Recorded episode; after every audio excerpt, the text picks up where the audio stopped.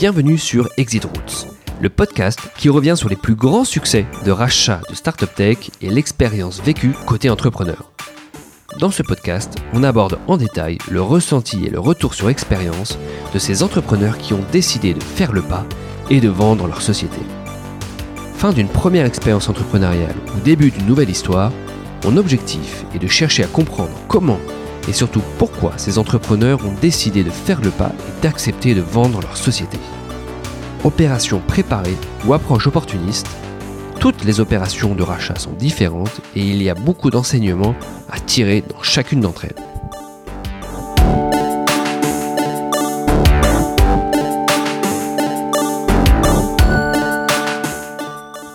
Ce podcast vous est présenté par Tech Deal Partners.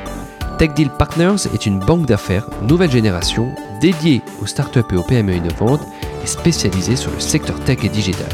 La vision de Tech Deal Partners est de faciliter la mise en relation entre acheteurs et vendeurs de startups et PME innovantes.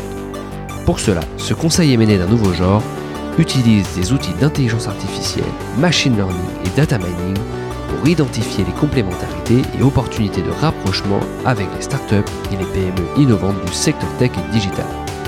Pour plus d'informations ou si vous souhaitez être accompagné, envoyez un mail à contact at techdealpartners.com. Pensez à vous abonner sur Apple Podcast ou SoundCloud et surtout n'hésitez pas à commenter ou partager autant que vous voulez chaque édition du podcast Exit Routes. Il ne me reste plus qu'à vous souhaiter une bonne écoute. Pour ce nouvel épisode du podcast Exit Routes, je suis ravi d'accueillir Gatien Le Tartre, cofondateur de Tredmi. Bonjour Gatien. Bonjour Hugo. Alors, moi je suis ravi de t'accueillir aujourd'hui euh, pour plusieurs raisons. La première, c'est qu'on se connaît bien, euh, puisqu'on a travaillé ensemble euh, sur l'opération qui vient juste d'être annoncée, c'est-à-dire le rachat de Tredmi par Decathlon. mais également, je suis ravi de t'avoir avec moi parce qu'on va parler euh, d'une société et d'un secteur passionnant. Euh, alors, on va commencer par là. Est-ce que tu peux nous parler un petit peu de, de Tredme, de la genèse du projet et comment tu en es venu à, lancer le projet avec ton cofondateur euh, Anatole? Bah écoute, avec plaisir pour, pour parler de cette création. Alors moi, ce qu'il faut savoir, c'est que depuis que j'ai l'âge de 15-16 ans, j'ai toujours voulu créer ma société. et donc, j'ai choisi de faire une école de commerce parce que je savais que je voulais créer ma boîte, etc. Et euh, en sortant d'école, euh, je me sentais pas encore assez mature humainement pour créer ma société, donc j'ai décidé de rentrer euh, chez KPMG, qui est une bonne école pour apprendre la formation et la rigueur. Et au bout de deux ans, je suis parti d'une feuille blanche. Et en tant que passionné de sport, j'avais pas mal d'idées dans le monde du sport. Et notamment un constat qui est assez basique, hein, c'est que je trouvais que la, la, pratique sportive était très peu digitalisée, très peu à la carte alors que euh, dans d'autres secteurs, euh, ça s'était euh, vachement digitalisé, plus à la carte. On est en 2014, donc voilà, les Uber, les Airbnb étaient en, train d'exploser. Dans le sport, je trouvais qu'il y avait peu de choses. Et, et en, parallèle de ça, j'avais pas mal d'amis qui étaient coachs sportifs et je sentais qu'ils me, me racontaient que leur école, il y avait de plus en plus de personnes. Et euh, donc il y avait un, besoin de digitaliser une offre euh, des coachs. Donc euh, j'ai eu cette idée, inspirée, pour être tout à fait honnête, d'un concept américain, qui était de mettre en relation des coachs avec des particuliers. donc avec une plateforme qui permet de trouver un coach quand on le veut, quand on le souhaite, et surtout dans l'activité qu'on souhaite. L'idée était vraiment que je crois, et je croyais déjà à l'époque, que le coach permet de mettre les gens au sport parce que ça apporte de la motivation, de la qualité et de la sécurité. Et donc euh, j'ai fait un peu le tour des, amis euh, parce que j'avais envie de m'associer avec quelqu'un. Je me sentais pas de le faire tout seul. Et euh, Anatole, qui par chance était aussi ingénieur informatique, on avait déjà évoqué quelques sujets de boîte, d'envie d'entreprendre, et je lui ai proposé le sujet. Il a dit oui tout de suite. Donc ça m'a fait, ça m'a fait plaisir et euh, on a décidé de lancer la boîte en juin 2015 euh, avec ce concept de mettre en relation des coachs avec des particuliers. Donc ça, c'est la genèse du projet, effectivement, 2015, cette recherche d'associés que tu as eue. Euh, parle-nous en deux petites minutes justement de cette recherche d'associés et euh, sur la chance a priori que tu as eu de rencontrer la bonne personne parce que euh, ça a l'air d'avoir bien marché et euh, vous avez fait un, bout de chemin ensemble que vous continuez à faire actuellement d'ailleurs. Mais voilà, est-ce que tu as un retour sur expérience de cette recherche d'associés et de la chance que peut-être toi tu as eu parce qu'il y avait eu un super fit quoi? Ah bah je, te confirme, j'ai eu beaucoup de chance. la recherche d'associés, elle est, primordiale. créer une boîte, c'est très difficile. Euh, tout seul quand c'est sa première boîte, pour moi c'est quasi impossible. Alors il y en a qui arrivent, mais je pense que c'est parce qu'ils sont très très forts. Et moi je suis pas très très fort, donc euh, j'avais besoin de trouver quelqu'un. Euh, et, ce qui a été ce qui a été difficile, c'était de trouver la bonne personne. À la fois une personne qui a les mêmes valeurs, que je connais un peu quand même, et en même temps avec qui on se complète. Et là, ce qui est important, c'est qu'effectivement, il est ingénieur informatique et moi j'ai une formation école de commerce, donc on est complémentaires. Mais ce qui est encore plus important, à la rigueur, c'est qu'on a des caractères différents. Euh, il est euh, euh, très, il prend beaucoup de recul sur les choses. Il est un peu moins impulsif que moi. Et en fait, ça c'est hyper important parce que lorsqu'on doit prendre des décisions importantes, dont on discutera après, c'est hyper important d'avoir les deux visions et de pouvoir se reposer l'un sur l'autre en fonction des caractères de chacun, en assumant chacun ses caractères avec les défauts et les qualités. Ouais, complètement. très intéressant, effectivement, ce feedback. Donc, une, une belle association. le projet, vous le démarrez en 2015. Euh, à la base sur un constat effectivement inspiré d'un projet américain, mais euh, qu'on vit dans d'autres dans d'autres pays, dans d'autres régions. au départ, tu nous parles effectivement du fait qu'il y a une plateforme marketplace lancée pour mettre en relation des coachs et des particuliers, mais assez rapidement, on va le voir, ton business model euh, évolue du B2C vers le B2B. Alors, raconte-nous un petit peu justement l'histoire euh, de Trainme. Là, tu nous as parlé de la genèse. Maintenant, raconte-nous un petit peu l'histoire, les différentes étapes de financement, les différentes étapes dans la stratégie, la vision. Euh, voilà, quelles sont les premières années alors après 2015 écoute, au début, l'idée était de créer un pool de coachs, donc recruter des coachs sur la plateforme, et en parallèle, Anatole était en charge de développer une plateforme qui permettait de réserver et payer un coach, tout simplement. Et on a pu lancer commercialement en octobre 2015 euh, la plateforme. Euh, je t'avoue que la première réservation officielle est arrivée au bout de 10 jours. Et ça a été 10 jours très longs, parce que forcément, quand on lance un site, on a l'impression que tout le monde va se ruer dessus. Et, en plus, en 2015, ce qu'il faut savoir, c'est que là, quand on parle de coach sportif, euh, en 2020, ça paraît normal et assez accessible. En 2015, on était un peu précurseur euh, on était un peu en avance sur notre temps. Si fait avec le recul, on était un peu en avance sur notre temps. Euh, c'était euh, encore très élitiste. Donc ensuite, en 2015, en parallèle de ça, on a réussi à faire une levée de fonds auprès de Friends et Family. Là vraiment, c'est vraiment de la pure love money, ce qui nous a permis de recruter les premiers stagiaires, faire un peu de com et d'avoir une visibilité financière sur deux ans, qui correspondait deux ans à nos assurances chômage respectives. et donc on a uniquement B2C avec une grosse acquisition. On travaillait beaucoup le SEO, euh, le SIA, euh, le marketing, etc. Euh, et on a amélioré au fur et à mesure le site web. Après, on a développé une application. Ça, c'était une grosse étape qui nous a permis vraiment d'accélérer sur le B2C et d'avoir surtout augmenté la récurrence. L'application, on l'a vraiment vu comme ça comme quelque chose qui permet, bah, quand on a un client, on le, met sur l'application et ça lui permet de réserver plus facilement. Et après, comme tu entends parler du, du, B2B qui maintenant représente euh, une grande partie de notre activité, euh, ça s'est fait euh, de manière assez, assez drôle. C'est que déjà on recevait sur notre site, alors qu'il était vraiment que orienté B2C, des demandes d'entreprises. donc on répondait un peu à la main, de, au devis par devis, à l'opportunité. Et on s'est dit, en plus de ça, que créer le, du B2B, ça pouvait permettre d'envoyer donc des coachs dans les entreprises, de créer un cheval de Troie euh, dans l'entreprise pour faire connaître notre solution Trainme qui était en fait que du B2C à l'époque. Mais on s'est vite rendu compte que l'offre B2B était rentable en tant que telle euh, et qu'elle avait du sens parce qu'un coach, quand il n'est pas sur Trainme, un bon coach, il doit faire un peu de particulier, on va dire le matin et le soir, et le midi, il va faire des cours en entreprise. Donc en fait, on s'est un peu changé de paradigme, mais on est passé du point de vue du coach et on s'est dit, bah voilà, un coach, il faut lui amener du business et il y a du B2C, il y a du B2B, et on verra après qu'il y a, d'autres activités qu'on lui propose. Euh, d'ores et déjà. Mais euh, effectivement, on s'est rendu compte que cette activité était euh, d'entre de cours en entreprise était vraiment vraiment importante. Et, et, on a donc développé une, vraiment une stratégie commerciale. Parce que par contre, la grosse différence avec le B2C, c'est que l'approche est complètement différente. Il faut vraiment un travail de commercial. Ce qui nous a même amené plus tard, en 2019, à, à recruter une directrice commerciale. Ouais, donc ça c'est vraiment intéressant et c'est clé, je pense, dans votre histoire. C'est euh, au départ un positionnement très marketplace entre particuliers et coachs, et après on voit qu'effectivement vous êtes une vraie solution pour les coachs, pour leur amener du, travail, pour leur amener des cours, de la récurrence, et encore plus parce que euh, vous avez développé des outils de gestion pour le coach. Oui, ça, ça a toujours été euh, dans notre ADN. On a, deux applications. On a une application euh, grand public et une application pour les coachs. On veut vraiment leur développer un outil de gestion, à la fois leur apporter des clients, mais aussi faciliter leur activité avec centralisation de leur calendrier, facturation, facilité des paiements, messagerie, CRM, etc. Et au fur et à mesure, tout, tous les, tous les mois, on rajoute des, des, des, des fonctionnalités justement pour leur apporter du service, ce qui permet qu'ils restent fidèles à notre plateforme et d'augmenter la valeur euh, de, de, nos services à la fois pour les particuliers et à la fois pour les entreprises. Ouais, donc c'est vrai que c'est un, aspect très intéressant. Euh, donc, euh, on voit là, tu nous expliques un peu le début du B2B. Euh, tu nous as expliqué qu'il y avait une première levée de fonds de l'off money pour démarrer l'activité. Comment ça se passe la suite? Euh, Besoin de, de, continuer à financer la société, a priori. Euh, comment se passe la croissance? Par quelle euh, étape est-ce que tu passes? Réflexion, euh, inquiétude, euh, excitation? Raconte-nous un petit peu euh, cette période-là, justement. Ouais, bah écoute, avec, avec, leur, avec le recul, les, les, les, deux premières années jusqu'à 2017, on, a, on, on, avait une, une bonne croissance on ouvrait des villes aussi au fur et à mesure. Au début, on était uniquement à Paris. En fait, on avait Lyon. Après, on a fait la Côte d'Azur. On a fait Lille. Là, on se développait.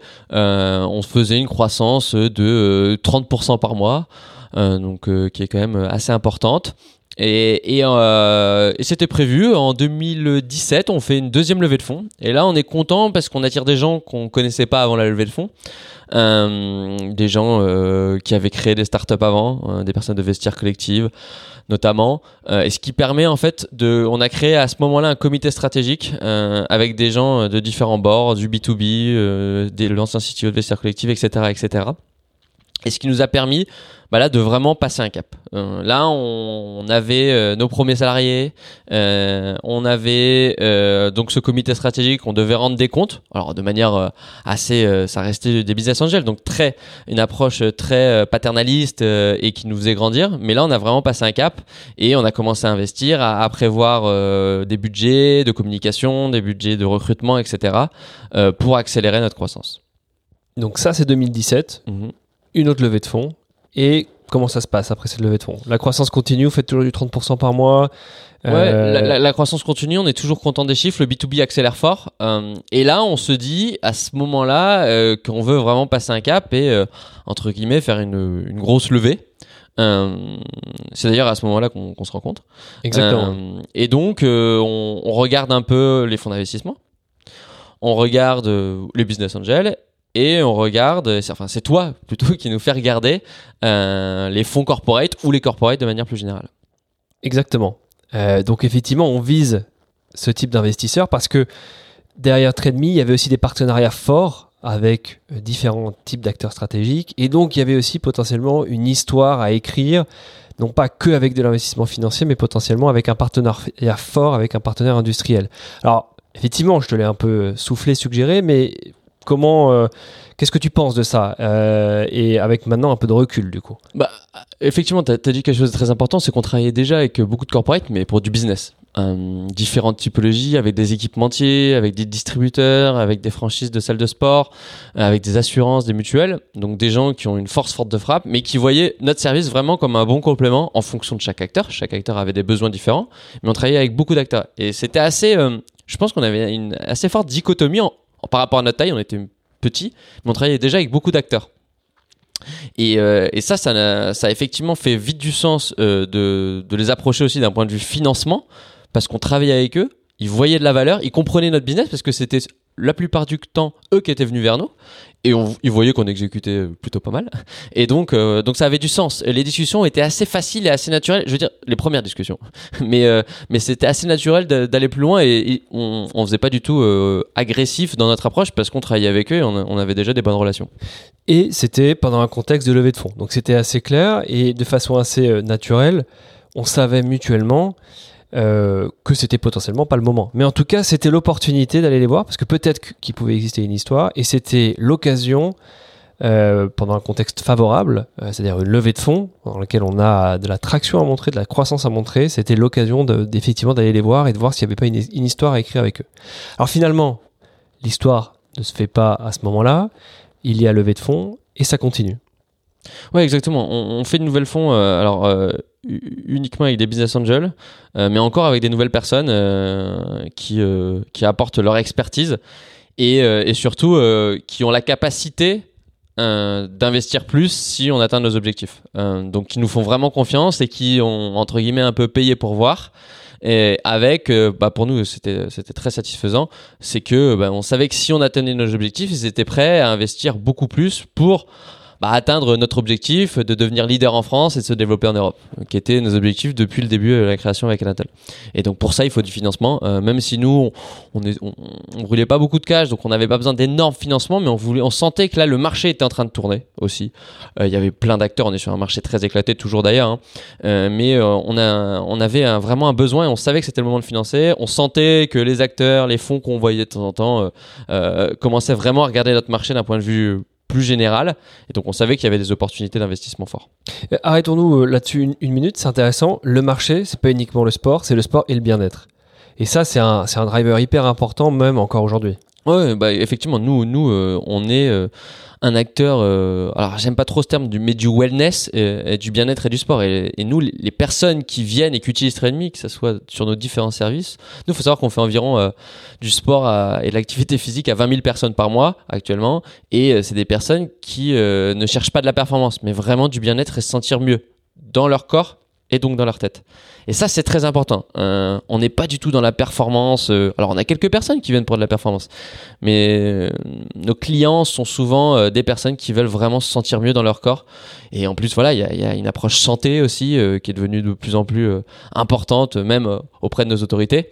Donc, on était vraiment un acteur qui au milieu de ce milieu du sport, du bien-être et de la santé. Et le coach a forcément une place parce que, euh, comme je l'ai dit en, introduction, c'est de la qualité, euh, c'est de l'efficacité, c'est de la sécurité. Et c'est du sur-mesure. Et c'est du sur-mesure. Non, c'est vrai, le marché, effectivement, là, il est en pleine ébullition, en, ouais, en pleine ébullition, on peut, on peut le dire quand même.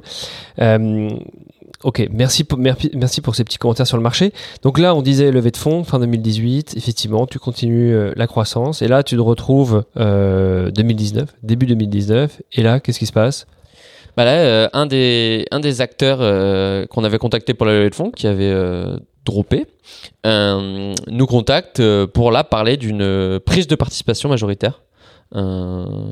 donc il me propose, j'en parle bien entendu avec Anatole. Euh, forcément, euh, là, il y a une vraie réflexion. Là, là, on n'est plus sur des tableaux Excel, on est vraiment sur une décision humaine et personnelle. Euh, et on en discute. Il y a des pour, il y a des contre, comme dans toute situation. Et on se dit, cet acteur, il y a de grosses synergies. ça peut nous permettre vraiment de devenir le leader en France. Euh, ils ont une partie internationale, euh, bah pourquoi pas? Donc on dit go. Et là, on rentre sur une période que, que je connaissais pas, sur laquelle euh, tu nous as accompagnés bah, de négociations. et à la fois sur le modèle, sur le, enfin, sur le mécanisme plutôt, pardon, sur bien sûr la valorisation. et donc, on en discute pendant quelques mois. Ça paraît toujours long, euh, on, arrive à, trouver euh, un accord sur un modèle où on se met d'accord tous ensemble. on continue à, ce qui est important, ça, je, tiens à le souligner, on continue à travailler avec eux. Euh, enfin, c'est un acteur, on faisait du business avec eux, donc on continue. Ça se passe bien aussi d'un point de vue-là. toutes les planètes s'alignent entre guillemets. ça, c'était assez intéressant. Euh, et donc, euh, on rentre en, due diligence, euh, on apprend ce que c'est les audits, avec, avec ses côtés, ses hauts et ses bas. c'est vraiment notre première fois et, c'est assez, on a appris beaucoup. et pour différentes raisons, ça traîne, à la fois de notre côté, à la fois de l'autre côté. Et en parallèle, un autre acteur avec qui on travaille vent de ce qui se passe. Alors, l'histoire, c'est qu'on ne sait toujours pas comment, mais en tout cas, ils l'apprennent. Et euh, vu que ça traîne avec l'autre, on dit bah écoutez, de toute façon, euh, on, est encore ouvert, on n'avait pas de problème d'exclusivité, etc. Et euh, bah, ils rentrent dans la danse, et donc on repart sur les discussions, sur un autre mécanisme parce que c'est une société qui, qui n'avait rien à voir sur la façon de travailler, etc. Et, et donc voilà. Ce qu'il faut savoir, c'est que c'est vrai que c'est pas une période évidente parce qu'il y a déjà l'ascenseur un peu émotionnel au moment où on dit go. on va effectivement explorer cette option, ce partenariat financier et industriel fort. Ça dure longtemps, ça traîne et euh, une sorte de nouveau process se remet en place avec un nouvel hacker, une nouvelle histoire différente mais euh, tout aussi ambitieuse, voire encore plus ambitieuse, avec un fit humain pareil qui est très fort. Donc ça fait, ça fait des process très longs. Et, forcément, euh, moi qui l'ai vu de près avec toi, c'est pas facile à gérer pour le fondateur. Mais qu'est-ce que tu pourrais un petit peu euh, euh, dire sur, sur cette période-là, la façon dont tu l'as vécu, et quelques recommandations aussi potentiellement sur les entrepreneurs qui vivraient ce que tu as pu vivre toi? Alors euh, clairement humainement c'est difficile parce qu'effectivement il y a un aspect psychologique où on s'engage sur un partenariat en plus souvent qui fait rêver. En tout cas nous c'était le cas. et on doit pour, des raisons aussi juridiques par exemple prévenir les équipes. Donc les équipes qui attendent un peu des retours, ça vient pas, etc. Donc ça engage en fait beaucoup de monde. Et, euh, et c'est très dur euh, de garder. Euh, il faut rester focus sur le business. Ça, c'est ce qu'on oublie souvent, c'est qu'en fait, bah, le business, il doit tourner encore, et d'autant plus fort. Et donc moi, je, je, devais garder un œil sur le business, toujours fort, et laisser motiver mes équipes. Mais c'est difficile d'annoncer une direction quand on parle d'un possible partenariat avec un acteur A et un autre partenariat qui n'a rien à voir avec B, et donc d'avoir une vraie ligne directrice. Et donc l'idée, c'est pas perdre le fil. Donc ça, c'est hyper important. Après, euh, ben, moi, ce qui est sûr maintenant, c'est qu'il faut se faire accompagner. Euh, à la fois par un, banquier d'affaires et, bien évidemment un avocat. Parce que honnêtement, euh, c'est quasiment impossible de gérer le business et gérer un, un deal M&A de manière optimale. Euh, si ce n'est l'exemple le plus concret pour moi, c'est un peu le côté euh, good, cop, euh, good cop, bad cop. Parce que, en fait, il faut savoir que les acteurs avec qui on discute, souvent lors du M&A, on travaille avec eux. Donc, euh, si ça se fait pas, il faut quand même que le business il continue avec eux. Et donc, rentrer dans des discussions où on parle un peu dans des termes légaux, juridiques, financiers, c'est difficile. Et donc, avoir quelqu'un, qui en l'occurrence était toi, qui fasse un peu tampon, c'est hyper important.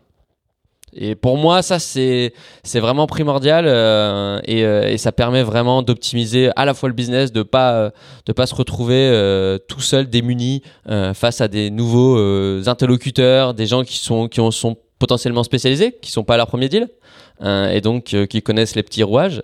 et moi, même si là on a fait deux process bien avancés, je ne m'estime pas du tout un expert parce que c'est vraiment compliqué.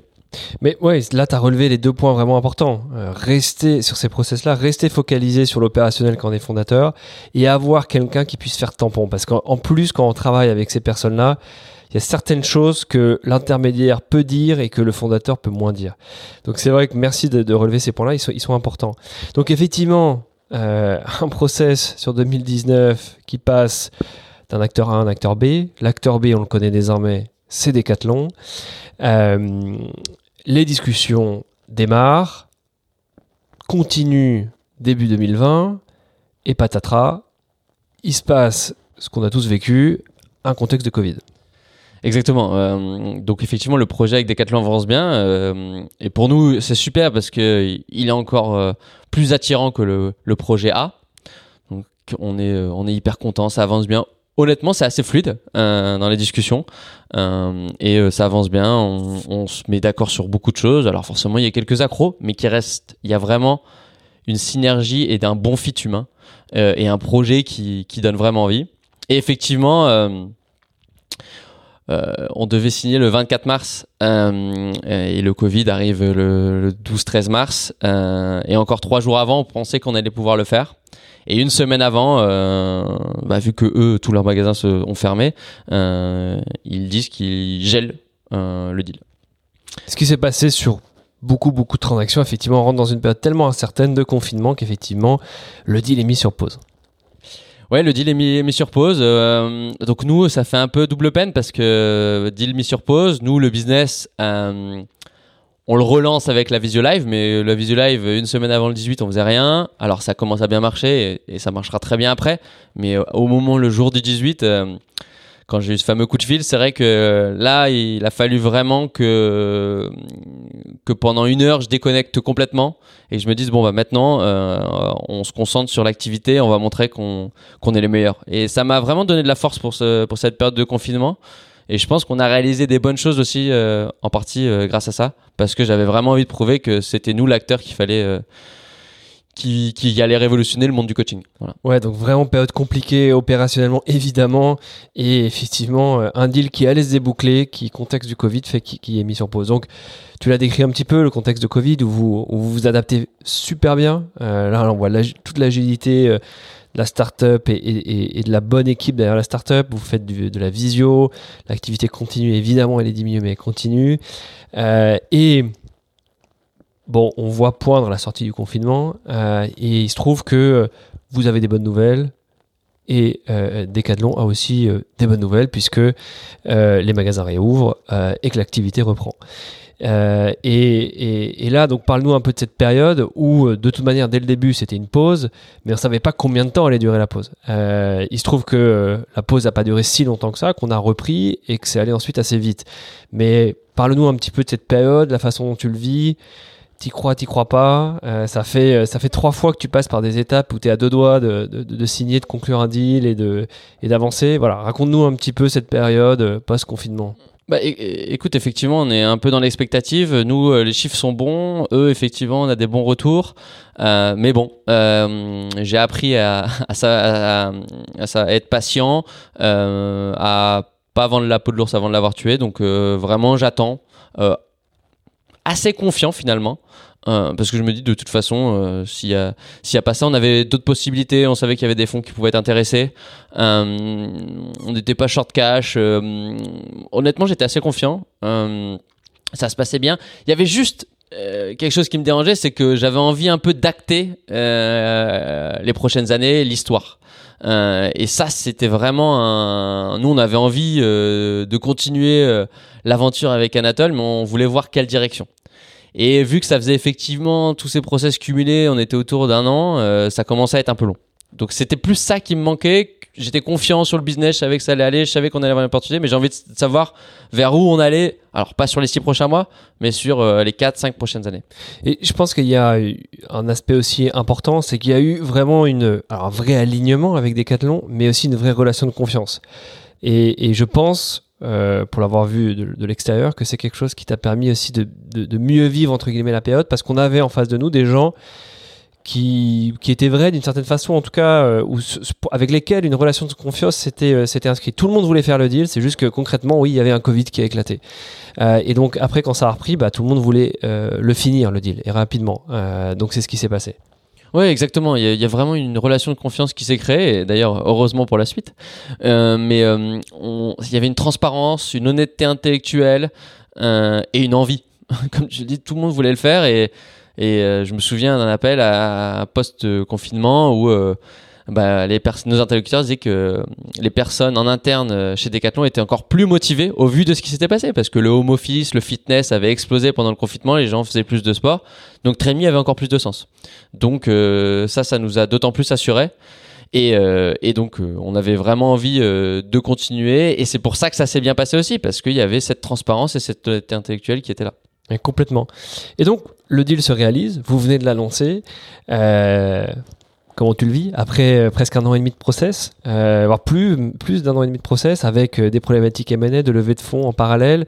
voilà, là tu viens d'aboutir, je pense, une étape super importante de Trade avec des belles choses qui s'annoncent devant vous, avec les choses que vous allez faire avec Decathlon. Mais, mais quel est un peu ton, bah, ton, ton retour sur expérience, ton, la façon dont, si tu devais un petit peu résumer la façon dont tu as vécu ces un an et demi là alors bah, là déjà, juste pour te dire dans quelle euh, psychologie je suis, je suis, euh, j'ai hyper envie de, de, voir les prochaines étapes euh, et c'est ça qui, qui, me motive. Et pour moi, on, a validé une première étape.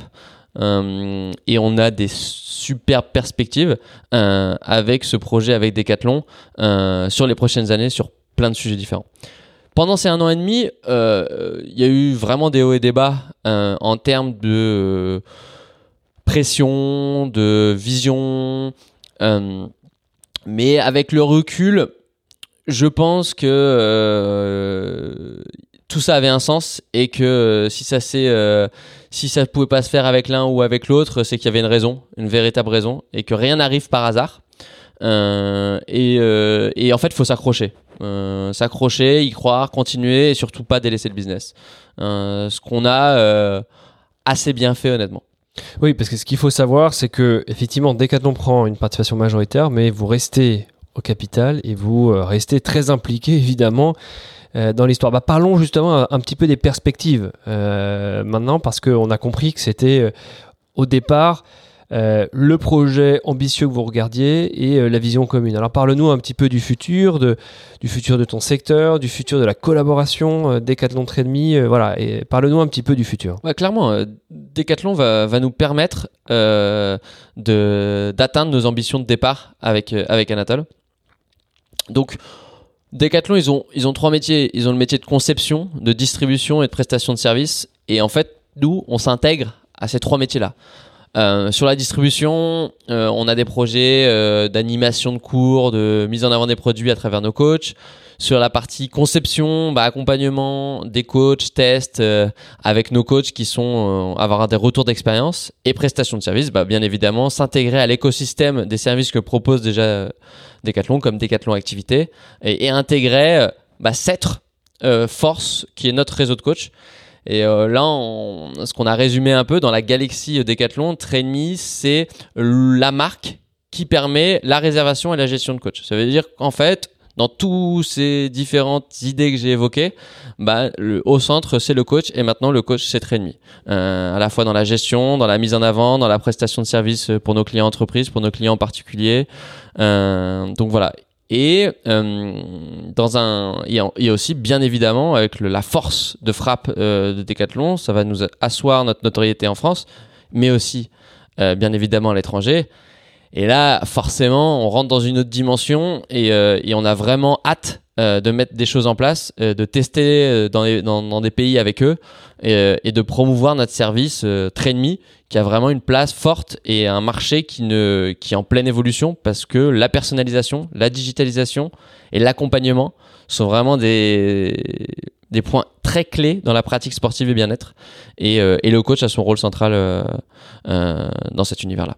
Ouais, c'est passionnant. On, a hâte de voir ce que ça va donner. Euh, on a hâte de vous voir aussi euh, potentiellement passer la, frontière de la France et d'aller dans d'autres pays. Euh, en tout cas, voilà, on, sent qu'il y a un potentiel et qu'il y a un vrai fit. Donc, on a hâte de, de suivre l'histoire de Trainme et de Decathlon. Merci beaucoup, Gastien, pour ton retour sur expérience. Merci beaucoup, Hugo.